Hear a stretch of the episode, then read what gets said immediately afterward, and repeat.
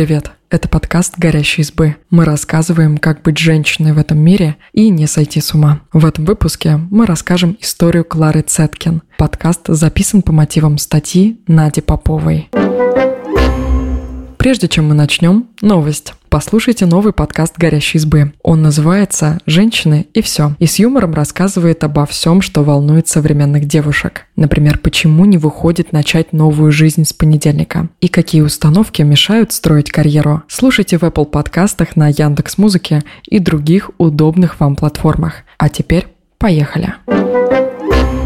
Клара Цеткин – немецкая политическая активистка, участница коммунистического и феминистского движения конца XIX – начала XX веков. Возможно, вы помните ее со школьных уроков истории, как одну из создательниц Международного женского дня. Но это не единственное ее достижение. Рассказываем, что еще Цеткин делала для женщин в непростое для них время. Как сформировались взгляды Цеткин – Клара родилась в 1857 году в Германии. На девочку во многом повлияла мать, Жозефина Эйснер. Она основала Ассоциацию женской гимнастики и общалась с лидерами зародящегося фем-движения, журналисткой Луизой Петерс Отто и преподавательницей Августой Шмидт. Последняя обучала юную Клару, поэтому она интересовалась женским вопросом с ранних лет. Во время обучения в Лейпциге Клара встретилась с изгнанными из России социалистами. В их числе был Осип Цеткин, член социал-демократической партии и будущий муж Клары. Благодаря ему и его друзьям она прониклась идеями социализма. Но в 1878 году эту политическую философию в Германии запретили. Супруги были вынуждены покинуть страну. Они переехали в Париж, где у них родились двое детей – там же Клара Цеткин познакомилась с будущей соратницей Розой Люксембург. Жизнь во Франции была трудной. Осипу и Кларе приходилось много работать за гроши. Вскоре Осип заболел туберкулезом. Забота о семье полностью легла на плечи Клары. Это усилило ее уверенность в том, что работающие женщины должны бороться за свои права. Осип умер в 1889 году, и Клара вернулась с детьми в Германию после отмены антисоциалистического закона. Цеткин поселилась в Штутгарте, центре социал-демократического движения, и решила всерьез заняться политикой. Она выступила на учредительном конгрессе Второго интернационала по организации работающих женщин и присоединилась к социал-демократической партии. Ее назначили представителем по женскому вопросу. Хотя Клара считала главным злом классовое угнетение, а не гендерное, она была уверена, что социализм не построить без женской эмансипации. В этом она переняла точку зрения политика Августа Бебеля. Он считал, что замужество в условиях капитализма порабощает женщин и делает их зависимыми от мужчин. В своей речи в 1896 году Цеткин провозгласила, что пролетарская женщина борется рука об руку с мужчиной своего класса против капиталистического общества. Некоторые идеи Цеткин перенял социалистический феминизм, который в последнее время набирает популярность.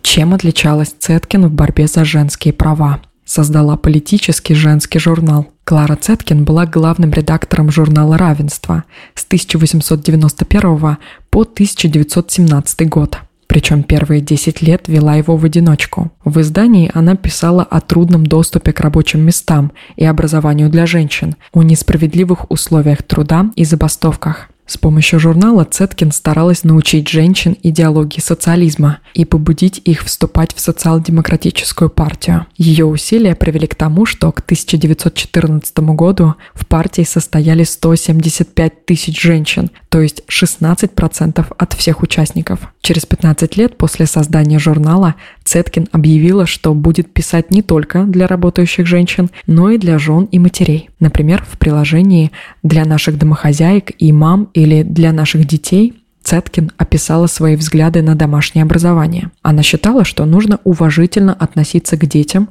и развивать у них независимое мышление. Журнал равенства Цеткин помогал читательницам узнавать больше о политической обстановке в стране и больше проникаться идеей всеобщего равноправия выступала за женское избирательное право. В 1896 году Клара заявила, что женщины должны стать политически образованными, чтобы обрести голос в политике. Она читала лекции и выступала на конференциях по женскому вопросу. Заявление Клары нашло отражение в 1918 году. После Ноябрьской революции Временное социал-демократическое правительство Германии впервые в истории допустило женщин до участия в выборах, хотя продлилось это недолго. С приходом к власти Адольфа Гитлера в 1930-е годы женское избирательное право отменили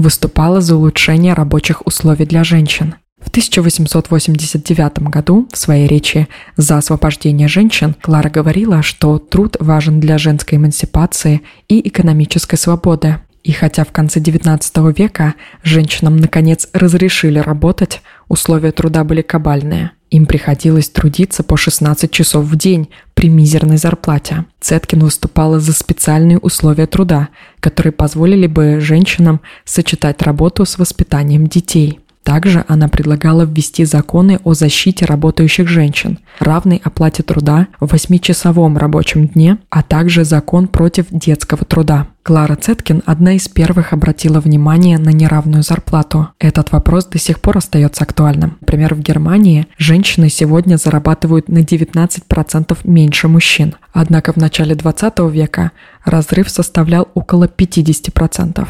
Можно сказать, что благодаря Цеткин и ее сторонницам появился фундамент борьбы за финансовое равноправие организовала женские политические группы. Клара состояла во многих социалистических организациях, но выступала и за чисто женские объединения. По ее мнению, нужно было создать пространство, в котором женщины могли высказываться без страха, что мужчины их не поймут, осудят или проигнорируют. Она помогла основать женское бюро при социал-демократической партии, где обсуждали женский вопрос и вели агитацию. Его возглавила активистка Луиза Циц.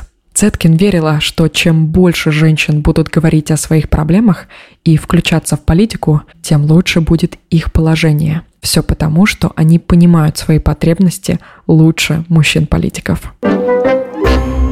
Приняла участие в создании Международного женского дня – Самое главное, за что сегодня вспоминают Цеткин. На собрании Международного социалистического женского конгресса в Копенгагене в 1910 году она предложила организовать женский день в знак солидарности их борьбы за равные права. На конференции присутствовали 100 женщин из 17 стран. Все они одобрили идею. Первый женский день состоялся в 1911 году в Австрии, Дании, Германии и Швейцарии. Более миллиона человек участвовали в демонстрациях и выступали за права женщин работать, голосовать, учиться и занимать государственные должности. Благодаря Цеткин Владимир Ленин официально сделал Международный женский день коммунистическим праздником в 1922 году. В этот день женщины праздновали достижение политических и экономических прав, а также выступали за расширение гендерного равенства.